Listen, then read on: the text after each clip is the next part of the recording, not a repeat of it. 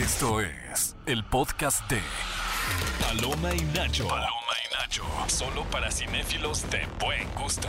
Bienvenidos al podcast de Paloma y Nacho, el podcast de cine más divertido en todas las plataformas de podcast. Como siempre, este va a ser un episodio súper divertido. Gracias por darle click a Paloma y Nacho. Vamos a ser una compañía no solamente entretenida, sino también muy nutrida. Vamos a aportar conocimiento que ustedes pensaban que sabían, pero ignoraban por completo. Y bueno, detrás del micrófono se encuentra, claro que sí, Gaby Mesa. Y también me acompaña, como siempre, mi compañero en el crimen, Bully. Ese soy yo. Como si somos compañeros en crimen. Ay, sí, hemos hecho cosas medio malvadas. Buenas y en las malas. Uy, si les contáramos. Más malas que buenas. Por eso hoy venimos aquí a exponer tanto aciertos como desaciertos de la representación en los medios de la comunidad LGBT.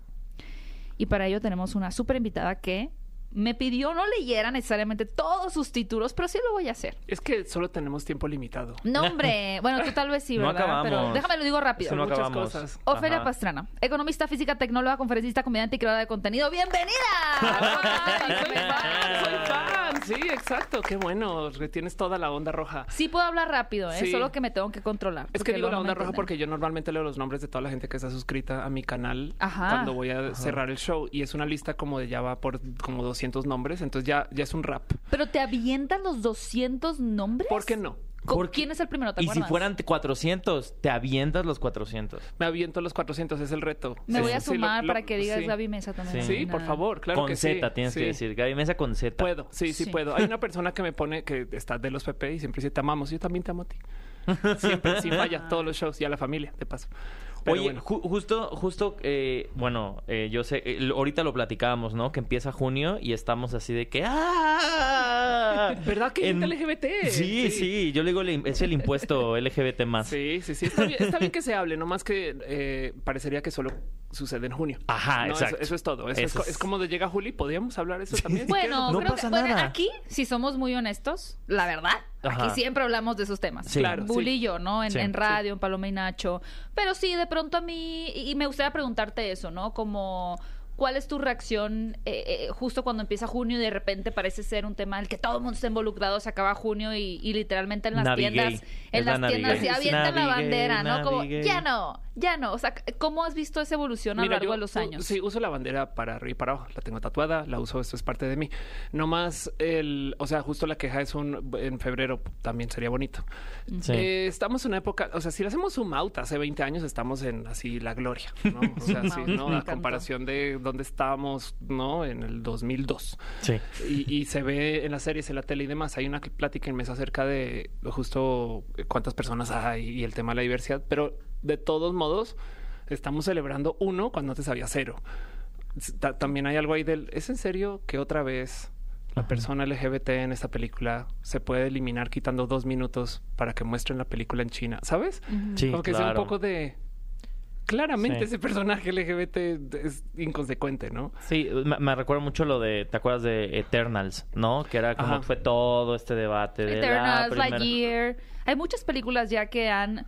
Bueno, de ese lado, las distribuidoras y productoras como Disney, vamos a poner un nombre, sí han visto, por lo menos, a pesar de tener una inclusión mínima, por sacrificar una taquilla como China, que es de las 3 más importantes, o sea, China, Estados Unidos y México, por sí presentar la película en íntegra, por así decirlo. A mí eso me parece muy bien, la verdad. Sí, pero vuelvo al punto. Íntegra tiene una mención eso milimétrica. Sí. O sea, pero ¿cuántos millones además se llevan ahí? O sea, para que entiendas, hay gente que pensó que la versión completa era la versión editada, porque decían, no puede ser que solo por eso armaron tanto zafarrancho. Sí.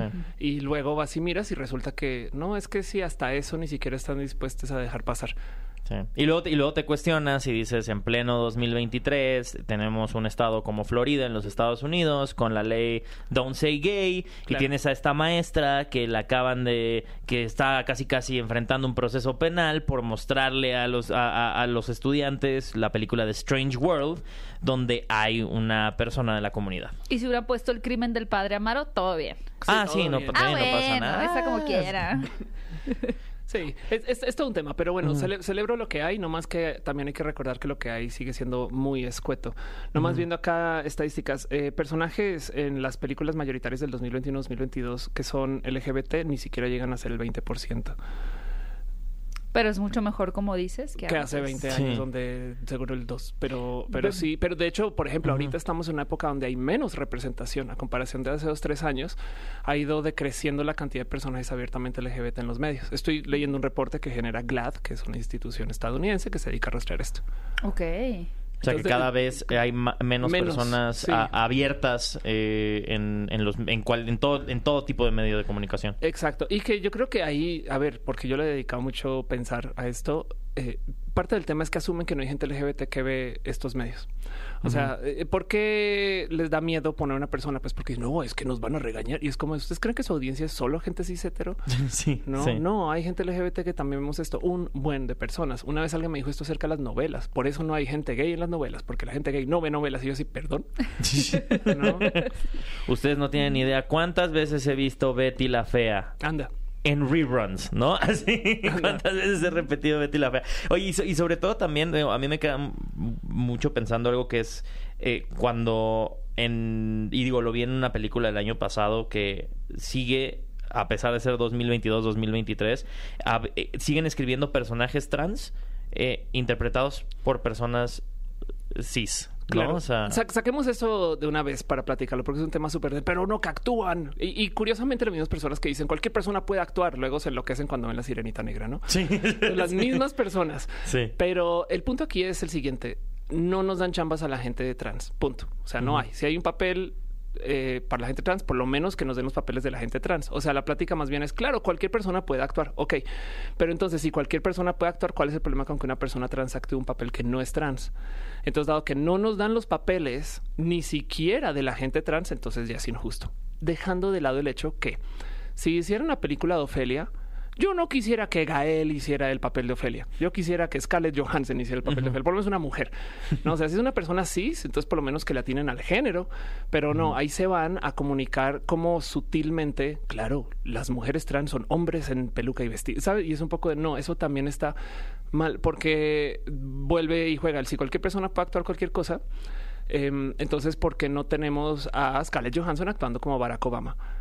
¿No? Ese es el punto, que no nos dan papeles a la gente trans, ni siquiera los de la gente trans. Ni siquiera los de la gente trans. Y esa es la queja. Si yo les hago un deal, bien, cualquier persona puede actuar una persona trans, pero entonces déjenos actuar papeles que no son trans. O denos uno, por lo 1, 2. Sí, tan siquiera. Tan siquiera. ¿No? O sea... Porque hace 5 años no hay una persona trans en ninguna película mayoritaria. Excepto un hombre trans que apareció justo mencionado casi en una película de Disney, creo, y ya. Entonces también del otro lado son pues ni siquiera hay papeles trans. ¿Con mayoritaria te refieres a popular? De los grandes estudios. Ajá. ¿En La Usurpadora había una mujer trans? ¿O hoy estoy inventando cosas? No la vi. Pero esta chica que salía en el concurso de no era con RuPaul, era otra cosa. Tú me enseñaste un video. No, era drag. No. Yo estoy confundiendo todo. Que de hecho no, es Valentina. Que Valentina. Justo también es parte del... o sea, de que, ok, hacia dónde también hemos enfocado últimamente, digamos que nuestra atención mediática, pues también se ha ido enfocando hacia, bueno, las drag queens. Ahorita están como en boga, ¿no? Llevando estos papeles. Y sí hay un tema de representación, pero muchas veces sí estamos... Siento que es una visión muy centrista, ¿no? Muy, muy, como dices, es este tema de, bueno, ni siquiera a las personas trans les dan los papeles de los personajes trans, ni siquiera se les va a permitir llegar a un nivel de interpretar un personaje cis. Sí, total. Y entonces, luego también el otro tema que está presente es que cuando sí hay representación LGBT, es como G. La estadística es para películas mayoritarias el 69% de la representación son hombres gays. Sí, es lo que te iba a decir yo. No nos vayamos tan lejos. No. O sea, lesbianas en el cine. No hay. De hecho, se han ido desapareciendo. Te saco la lista, así un pedazo de papel, nada más así. Bueno, y para rematar, luego está el tema de los papeles. Hay una estadística por ahí que topa que más del 70% de las lesbianas en las pantallas, o sea, tele y cine, mueren pronto. de los hombres gay, hay una gran mención acerca también de peligro de vida, riesgo, uh-huh. Temas, todo es drama. De hecho, el género más incluyente de todos es el drama. Porque, por supuesto, si eres LGBT, es un drama. No nos dejan estar en comedias, no nos dejan estar en documentales, no nos dejan... Por eso yo celebré mucho, y en su momento se me juzgó, la película de Happiest Season con Kristen Stewart y uh-huh. Mackenzie Davis, uh-huh. porque era una comedia romántica tonta y todo el mundo uh-huh. era como, es que es muy tonta, y yo, es que es lo que queríamos. Sí. Una comedia tonta, sí. que cuando es una pareja heterosexual es como, así es tonta, pero está divertida. Pero si es una pareja de lesbianas es como, no, ¿por qué dicen chistes tan tontos? Es porque es una comedia en ese formato. Sí, de acuerdo. Y no había otras así, quizá la de Imagine Me and You, uh-huh. que también tiene un final feliz, y esta, porque de ahí te vas a todas las otras, aunque sean grandes películas, Carol, Portrait of a Lady on Fire. Son dramones. La vida de Adele son dramas, o sea, sí. son finales deprimentes. Sí. Luego tienes Bros también, en donde dices, bueno, era un intento de hacer una comedia romántica gay, pero también con muchos personajes de la comunidad. Pero tú me dijiste que te gustó mucho. No, a mí me gustó mucho, pero es que Billy Eichner se terminó peleando como con medio Twitter. ¿Por qué? Pues no viste. Él se encargó de derribar la película. ¿Por qué? ¿Cuál era su motivo de pleito? Pues por lo mismo que creo que el estudio la cerró mucho a solamente personas de la comunidad. Uh-huh. No le empezó a ir bien el primer fin de semana en taquilla, y entonces le empezó a reclamar que cómo era posible que como comunidad no nos uniéramos para apoyar una película que era de los primeros blockbusters que están sacando una comedia romántica gay. Claro. ¿No? Uh-huh. Que de paso también... Te das cuenta que el problema no es la gente de la diversidad. A ver, una creciendo toda la vida se la pasó cambiando pronombres en la música. O sea, tú ves un romance y dices, podría ser yo. Y en tu cabeza haces el cambio mágico de, es como dos hombres, pero bueno, es una rom-com cualquiera, ¿no? Uh-huh. Y te das cuenta que del otro lado hay una cantidad titánica de gente cis-hetero que no está dispuesta a ver una película gay y decir, podría ser yo. Uh-huh. ¿No? Y uh-huh. ahí es, de hecho, que es más, podemos hablar de esto ni siquiera con el tema LGBT, mujeres. O sea, hay una cantidad de gente que no fue a ver Turning Red porque no, es que es de niñas y pues ya esa historia no. Y es de, sí, uh-huh. O sea, ¿tú sabes cuántas mujeres y niñas se la pasaron viendo historias que no son de mujeres y niñas pensando, bueno, me puede encajar y yo me doblo un poquito y me acerco a esa historia para podérmela adueñar también? Porque es que hacen cosas de hombres con hombres, solo con hombres, para hombres, planeado por hombres, mercadeado por hombres, y luego dicen, es para todes, ¿no? Es un poco de... Parece que no. Y lo mismo pasa aquí, como que también la otra cosa que da un poco de rabia es que los contenidos LGBT como que dicen, no, eso es de allá, de ustedes, esto es una buena historia. Uh-huh. Y hay cosas que hay que hablar también de la diversidad en general, pero el punto es que les encanta, cuando hablan de la diversidad, cuando las pocas veces que hablan de la diversidad, les encanta hacerlo para hacer un dramón uh-huh. así fuerte, mira todo lo que se sufre, uh-huh. Y se ha decidido un poco de ya cálmense. No hay, o bueno, hay muy poquitas pelis que cuenten una historia donde cuando sales del closet se te arregla la vida, que es la realidad, sí. en vez de todo lo que pasó, sí. Es más, pelis de temas trans que no se traten de la transición, por favor, he visto como 500 transiciones ya. O que también siempre se centran en el tema que al final es el que mucho de lo trans lo relacionan con el trabajo sexual, ¿no? También es como... Que son historias que hay que contar, pero... Y hay muchas cosas interesantes ahí, pero el tema es que... Sí, que no invalido el trabajo sexual, pero lo que me refiero es que... Cuando es la única historia que cuentan, sí comienzas a mirar así un poquito de... ¿Por qué solo cuentan eso? ¿Sabes? ¿No? De tantas cosas que hay. En el tema trans, por ejemplo, les encanta contar la historia del hombre que no quiso ser hombre, y casi nunca cuentan la historia de la vida de la mujer. Eso es hasta misógino. Uh-huh. ¿No? Todo. A ver, ¿cómo puedes explicar un poquito, desarrollar un poquito más esa idea? Pues es que si lo que te interesa es la historia del hombre que transicionó, más no la historia de la mujer que su vida, entonces por supuesto que lo que te interesa es el hombre por encima de la mujer, que es una posición misógina. ¿Qué pasa con películas como La Chica Danesa? Ay, otra vez esa innombrable, bueno, en este programa. Es innombrable. Sí. La Chica Danesa, de hecho, ni siquiera se trata de la chica danesa, se trata de cómo sufre la gente que convive alrededor de la chica danesa. Como la esposa, ¿no? Sí. Entonces...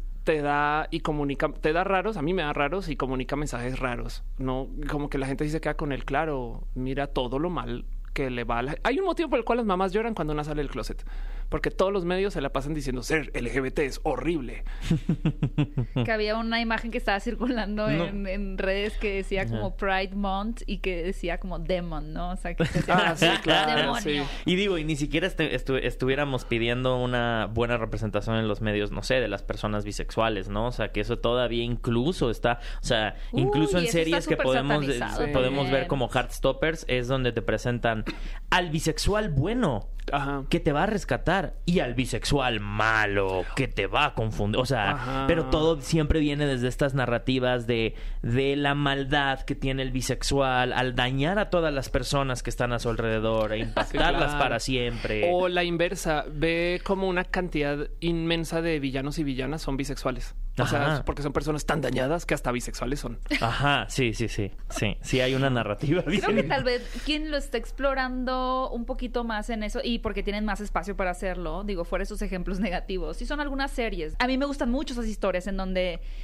Claro, me gustan las historias centradas en el tema, ¿no? De la orientación y demás, o la identidad de género, pero también cuando es así circunstancial, ¿no? Como que, por cierto. Pero ¿qué tanto, y eso sería un buen punto a pensar, o sea, ¿qué tanto eso a las o los directores se los pueden estar pidiendo desde arriba como una cuota?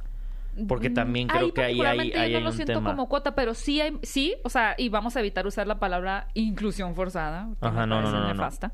Si hay algo de exclusión forzada. Ajá, pero claro, sí hay ciertos productos en donde sí se siente una cuota. O sea, vaya, en la vida real es la realidad, la representación. Hay muchos tipos de hay personas con diferentes orientaciones sexuales, identidad de género, etcétera. Pero la manera en que lo incorporan sí se puede llegar a sentir como una cuota, la verdad. Lo que pasa es que cuando nos acostumbraron a la opresión general, cualquier cosa que se asemeje a la igualdad se entiende también como opresión. Me explico, es como esta gente que si nos acostumbraron a que solo son hombres y de repente hay una mujer y es como, claro, porque la cuota, ¿no? Sí. Pero es de, a ver, primero, ajá, que todo, por ejemplo, en México hay 4 millones más de mujeres que hombres. ¿En qué momento? No sé, en las películas no es más estándar ver, porque... Es muy estándar ver. Hay una cantidad de películas que sí, que tienen a una o dos, y así dices, pues, ¿por qué hay tan poquitas? Bueno, eso creo que tiene que ver con la idea, y yo lo puedo hablar desde el contenido que generamos aquí y en mi canal personalmente, en el que yo lo veo en mis gráficos, ¿no? Mi audiencia es mayormente masculina. Entonces existe mucho esta idea que ya se está rompiendo de que a las mujeres no les interesa el cine de esa manera. Claro. O sea, como que a las mujeres no les interesaría ver una película, ya ni siquiera te vayas a Tarkovsky, ¿no? O sea, una película de David Fincher, como Zodíaco. Las mujeres no van a ver eso. Es como, claro, o sea, mi mamá, es su película favorita, sí, ¿no? Claro, o sea, los 50. Sí, date cuenta que los mismos géneros de las películas están sexualizados, ¿no? Y las comedias románticas, ¿para quién son? Ay, sí, bueno, total. Por lo menos le cambiaron el nombre de... Chick Flicks, ya no se dice así, ahora es comedia romántica. Qué bueno, eso sí. Pero, pero imagínate, lado, tanto cine que se hizo sin incluir mujeres y que luego digan, ¿por qué no van? ¿Sabes? Sí, no, es que también hay algo ahí que desmontar en general. Pero se está cambiando un poco. Está cambiando, o sea, sí vamos para bien. Y de paso yo soy fiel creyente. No voy a excusar las cosas feas. No deberían de existir, pero yo prefiero tener malas representaciones que ninguna del total. Yo prefiero la chica danesa a nada. Okay. O sea, así de grave está la cosa. Sí. Pero en últimas es lo único que hay. Entonces, si lo único que nos van a dar es México en sepia, bueno. México en sepia, pero México está presente. Nos dieron México, pero en sepia, pero bueno, ¿sabes? Y ya. Y de paso, por si no ubican, México está en sepia porque lo que están diciendo es que está contaminado. Por si eso... Pues, aquí sí está contaminado. Que sí está contaminado, pero también hay ciudades en estadounidenses que están igual de contaminadas y son a todo color. Y el filtro siempre es sinónimo de peligro, pero el filtro también árido. Lo usan en India, lo usan en todo el continente africano. O sea, cualquier lugar que no sea Estados Unidos, Wisconsin, tiene filtro. Tiene filtro, sí, claro. Es verdad. De hecho, en la Unión Soviética ponen filtros como azules. Azules, sí, fríos. En Europa frío, sí. La Guerra Fría, peligro. Total. Pero bueno, el punto de nuevo es, esas historias sí hay que contarlas y sí suceden, ¿no? El trabajo sexual, no, sí está contaminado, nomás el tema, y lo que despierta sospecha es que sea lo único. Es como, es de verdad que otra vez una historia de narcos, ¿saben? No es como que, hay más, pasan más cosas acá, ¿no? Lo mismo, es de verdad que otra vez alguien la está pasando mal porque es LGBT, entonces el tema, que otra vez VIH, o sea, sí hay que hablar de eso, pero no hablan de lo amplio que es. O sea, si tú conoces gente LGBT, en 10 segundos te das cuenta que nadie es como nadie porque es diverso, ¿no? Sí. Es como si toda la gente de la comunidad LGBT tuvieran el mismo problema, ¿no? O sea, exacto, como si no tuvieran... Sí. ¿Quién me dijo una vez como que había un comercial donde salía una pareja... Bueno, se veía un hombre y la otra persona se veía tapada por la sábana. Y que creo que en Londres. Ah, y claro, que se jalaban como la sábana...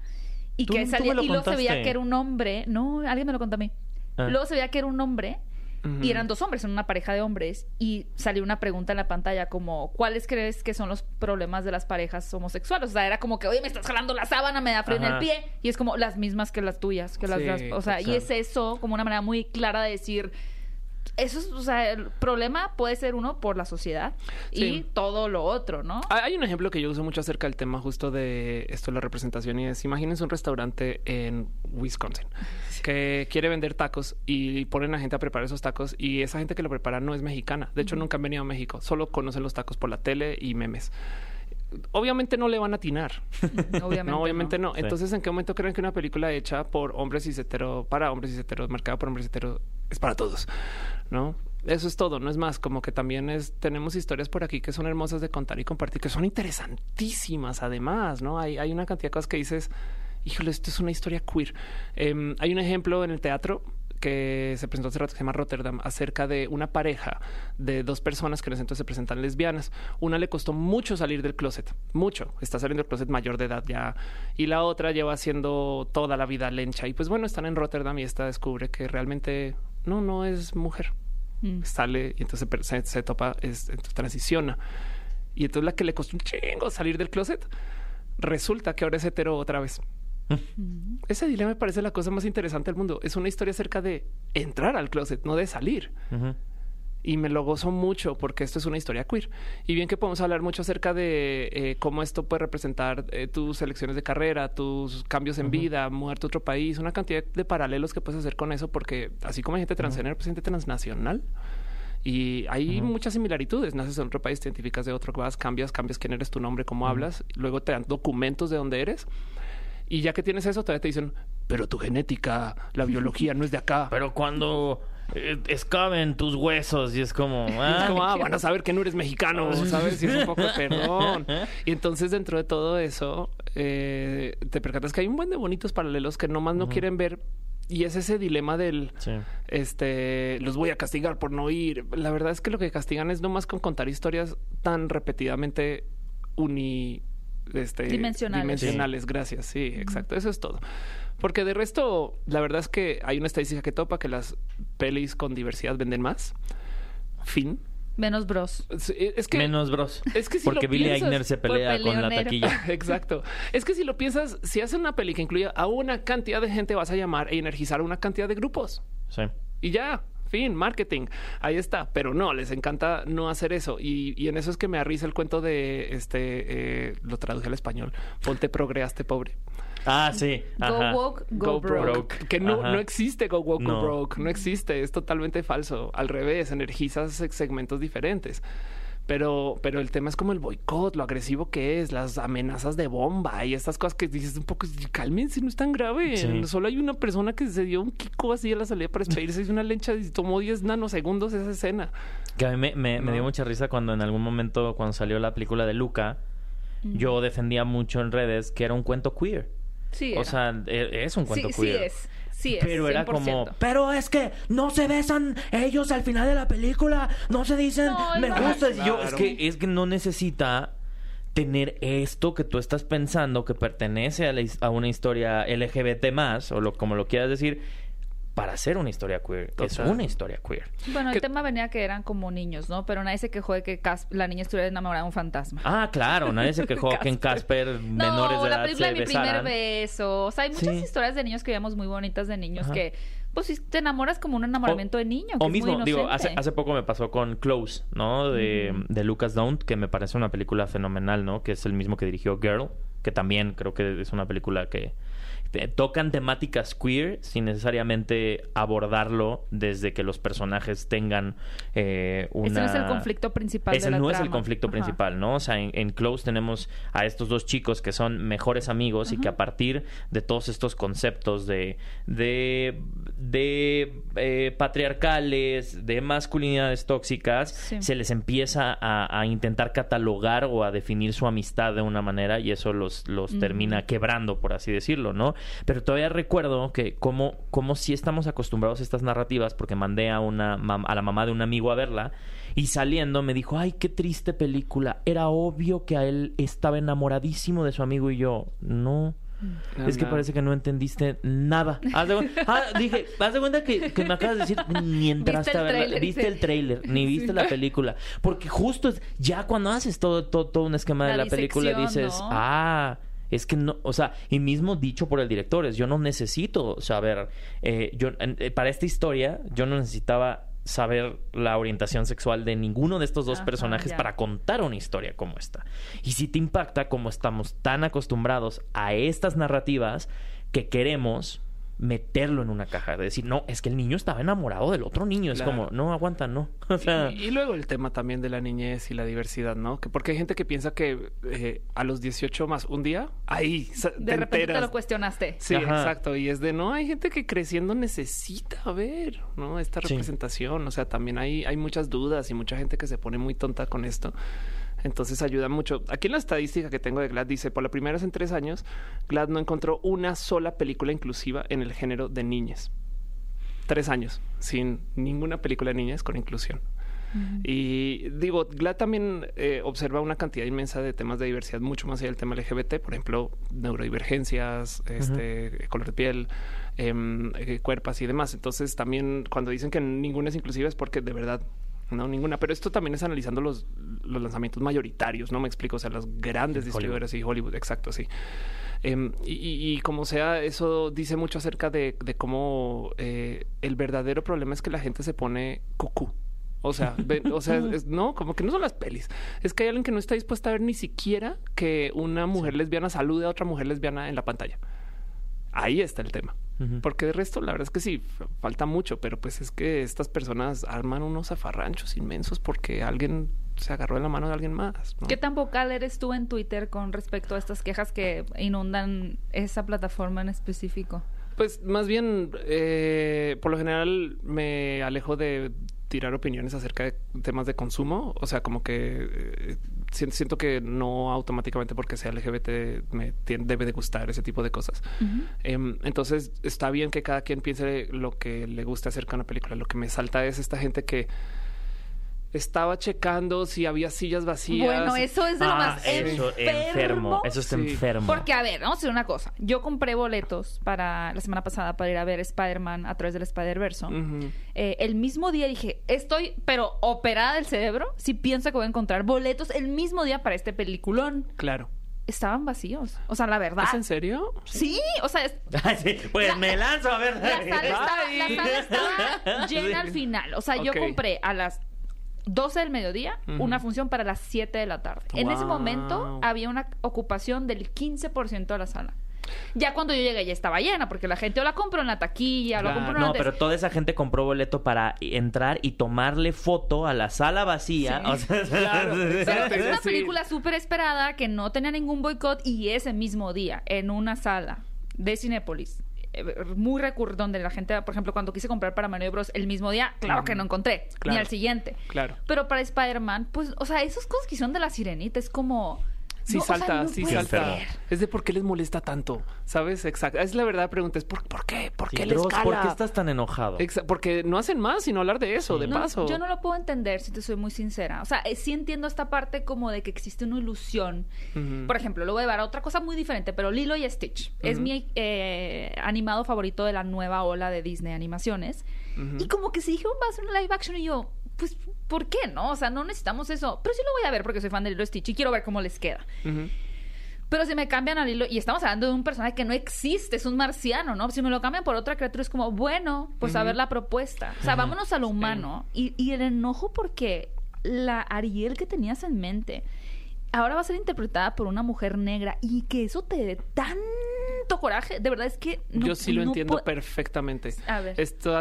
Sobre todo estos hombres que se quejan es porque sexualizaban a una niña de 16 años. Sí. Uh-huh. No, bueno, ¿viste el montaje ese que hicieron de... Le pedí una inteligencia artificial que hiciera Ariel? ¡Qué enfermo eso! Porno eso. Sí, sí. Y todos, sí, así tenía que haber sido Ariel. En lencería. O sea, claro, con rasgos como asiáticos, en lencería, pelo rojo. Entonces lo que les... De hecho, porque nuestra sociedad de febofílica...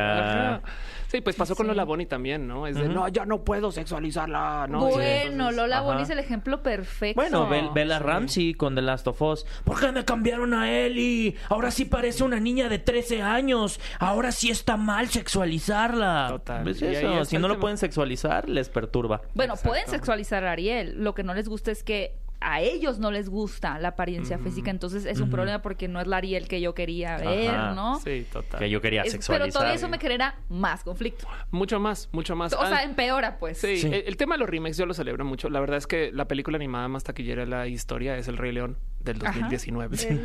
Creo que está en la posición número 9. ¿El Rey León del 2019? Sí. Del ranking de las 10 taquilleras del mundo, de la historia. Ah, wow, okay, claro, imagínate. Entonces, pero no de los live actions, de los live actions, sí. Sí, ante eso, por supuesto que van a seguir haciendo remakes. Fin. Y luego, del otro lado, ya hace nada volví a ver La Sirenita. Pues es una peli hermosa, pero sí un poco de... Ya se le ven los años, ¿no? Entonces, la original. A mí sí me sigue gustando mucho, fíjate. Es o sea, sí bonita, está esta cosa como de... Minuto 1, ¡lo amo! Sí, pero ya la ves y dices, ay, ¿dónde está la pleca de Crestomanía? ¿Sabes? Exacto, dices, ajá. Pues es del 89 también, o sea, es del 89. Colindamos y conocemos a muchas personas menores que eso. Yo soy del 89. Ve, exacto. Como ADN de La Sirenita, amigos. Anda, sí. Entonces, pues sí, yo le doy la bienvenida a los remakes, reboots, relaunch, a todos los redes. Sí, porque además lo viejo no se va, o sea, también pueden ir y verlo ya. Es que eso es lo más importante. O sea, todavía viviéramos en una época en donde es el VHS y es muy difícil tenerlo. Puedes ver La Sirenita cuantas veces quieran. Ya, vayan. La única que no puedo ver es Canción del Sur porque es muy racista. Bueno, gracias, pero es otro tema. Oye, Ofelia, antes de que te nos vayas, películas con inclusión de cualquier tipo que sí te hayan gustado mucho, que digas... Qué bien. Puedo recomendar una serie más bien que se llama Vida. Es producida por una persona hermosa que se llama Tania Saracho y yo creo que es la mejor representación que he visto acerca de la diversidad en general, porque la gente es diversa, se celebra su diversidad, pero es casual. Es como tener personajes que te dicen y es mexicano, pues sin hacerlo todo un ¿y por qué viniste a Estados Unidos? ¿Cómo fue tu tras? No, es una persona que casualmente es mexicana. No, en este caso es casualmente queer. Entonces, las historias son queer, pero no, y es una novela hermosa, es bien chida. Se llama Vida. Si tienen como búsquenla, por favor. Es mi recomendación más de corazón con esto. No más por hablar de estos temas en general. La verdad es que también yo veo cualquier cosa en el cine. O sea, yo puedo decir, sí, claro, por supuesto que Mario es una historia queer. ¿Me explico? Estoy dispuesta a decir eso. Sí. ¿Cómo Mario es una historia queer? No sé, los touts son no binarios. Todos los touts son no binarios. ¿Ya le vieron los genitales? No, todos los touts son no binarios. Ahí está, vayan, chequen. Chequen. Que de paso también esa plática, eso sí lo tuve en Twitter. Me decían, tengo un tweet guardado de alguien diciéndome, no, Picho es mujer, no es trans, porque algunas puso el tweet así random. Ajá. Hay una cuenta que dice cualquier personaje es trans. Ah, sí, claro. Y entonces salió, lo hice solo por trolear, ¿sabes? O sea, cualquier persona, entonces sale Picho es trans y dice, no, menstrua. Y si es de... J.K. Rowling contestando los tweets. Están hablando de Peach. Es J.K. Rowling con muchas cuentas. Sí, yo siento que ella paga bots en todos los idiomas. Neta, en todos los idiomas. Te lo juro que sí debe pagar bots. Sí, claro. La verdad. Claro. Pues nos vamos con esa información perturbadora. Tengo una última duda. Bueno, ¿qué tan fan eres de Harry Potter? Fui fan. ¿Fuiste fan? Sí, si un personaje en esta nueva adaptación lo hicieran queer, ¿a quién te gustaría que hicieran abiertamente queer? Por supuesto que necesito que Hermione sea el ancho. Hermione. No hay de otra. Y Cho Chang. Sí. Shawshank. Esas son las cosas más racistas que he visto el mundo, ¿eh? Sí. O sea, en cómo la presentaban, en cómo la trataron al personaje. Ella vivió mucho racismo. En el videojuego, que acaba de salir de Harry Potter, como no me acuerdo cómo se llama, hay una morra trans que se llama Sirona. Bueno. Sirona Ryan. Sirona Ryan. Y sí da un poco de... que no sé. Es que, ¿cómo se ve el ovillo? Exacto. Es como los memes de cómo sería el personaje mexicano de Harry Potter, ¿sabes? No, le pedí una inteligencia artificial. Sí, Carlos Tacón, ¿me explico? Sí, ¿sabes? Carlos Tacón con queso, ¿no? ¿Sabes? Es como que... Oye, Ofelia, muchas gracias por habernos acompañado. Disfruté mucho la plática. Tenemos un regalo antes que te vayas. ¿Por qué? Qué fuerte esto. No me den regalos, yo no me merezco. Ay, claro que abrazos. Ay, muchas gracias. Pero de entregalo, bueno, ya se lo diste así, está bien. Pues, ¿cómo? Hay que hacer fanfarrias. Que lo haga. Lo tengo que abrir o lo puedo usar. ¿Cómo se dice cuando hablan al micrófono sexy? Va a romper, puedo romperlo. Sí, es un boxing. Pero tenía que ser con ASMR. Ah, con ASMR. ¿Qué tal mi ASMR? Pésimo, la verdad, no pagaría mi fan por ti.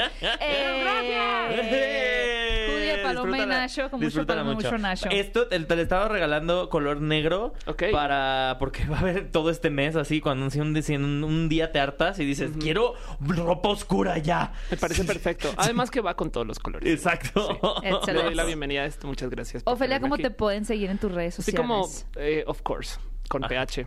Of course. ¿Y cómo te pueden escuchar en todos tus proyectos? Porque literal, vayan a Spotify y pongan Ofelia. Ofelia, y ahí vas a salir. Y ahí aparezco. Sí, sale todo. Sale todo, sí. Sale todo. Mi querido Bully. Bully, ¿cómo te puedes seguir? A mí, como @ Héctor Trejo. Ahí nos encontramos. Qué pesado. Igual en Spotify, vayan, pongan Héctor Trejo. A mí me pueden seguir como @ Gaby Mesa 8. Y busquen en Spotify Gaby Mesa. Sí. No sé, nunca he hecho el experimento de buscarme así. No, qué cruel que es autogooglearte y topar que lo más visible tuyo sea algo horrible, ¿sabes? Así como el blog. Si me autogooglearon imágenes, sí. No mames, las fotos del 2015, o sea, es como, güey, o sea... Yo sí agradezco que la calidad de las cámaras no era tan buena hace unos años, sí, y agradezco mucho mis fotos. No tienes nada que decir, irreverente. Absolutamente nada que decir. Ajá, tú cállate. Ay, es que luego veo unas selfies que veo y digo, ay, no. Ay, tú siempre has sido muy guapo. Veo mis selfies de high five y digo, ay, seguro te veías bien. Esos filtros. Era emo. Oigan, amigos, antes de despedirnos, deben de saber que ahora ser parte de Club Cinépolis es completamente gratis, así que es momento de unirse desde la aplicación de Cinépolis y comenzar a disfrutar de ser socio Club Cinépolis. Chéquense, podrán ahorrar hasta 40% con beneficios exclusivos y acumular puntos en cada visita para usar en boletos y dulcería. No esperen más, únanse ya desde su celular. Y también ustedes que nos están escuchando, los quiero invitar a que no se pierdan este 19 de junio, porque ya comenzó el primer reality show de cine Club Cinépolis Desafío Dubai, donde los amantes del cine van a vivir desafíos inspirados en películas y conocimiento de cine. ¿Quién ganará cine gratis de por vida y un viaje a Dubai? Bueno, pues para descubrirlo sigan todos los episodios en nuestro canal de YouTube, así como resúmenes en nuestras redes sociales. Se va a poner buenísimo, no se lo pierdan. Mi querida Ofelia, mi querido Bully, mi querida yo misma, equipo del podcast, gracias por haber estado aquí. De verdad, espero que tengas mucho éxito y que pronto tengamos mejor representación en los medios. Más. Vayan a ver pelis de la diversidad. Solo por eso. Excelente. Sí. Esto fue el podcast de Paloma y Nacho. Esto fue el podcast de Paloma y Nacho. Paloma y Nacho. Reseñas, recomendaciones, entrevistas y opiniones. Paloma y Nacho. Solo para cinéfilos de buen gusto. Escúchanos en vivo todos los sábados a las 10 de la mañana en Nexa FM 104.9.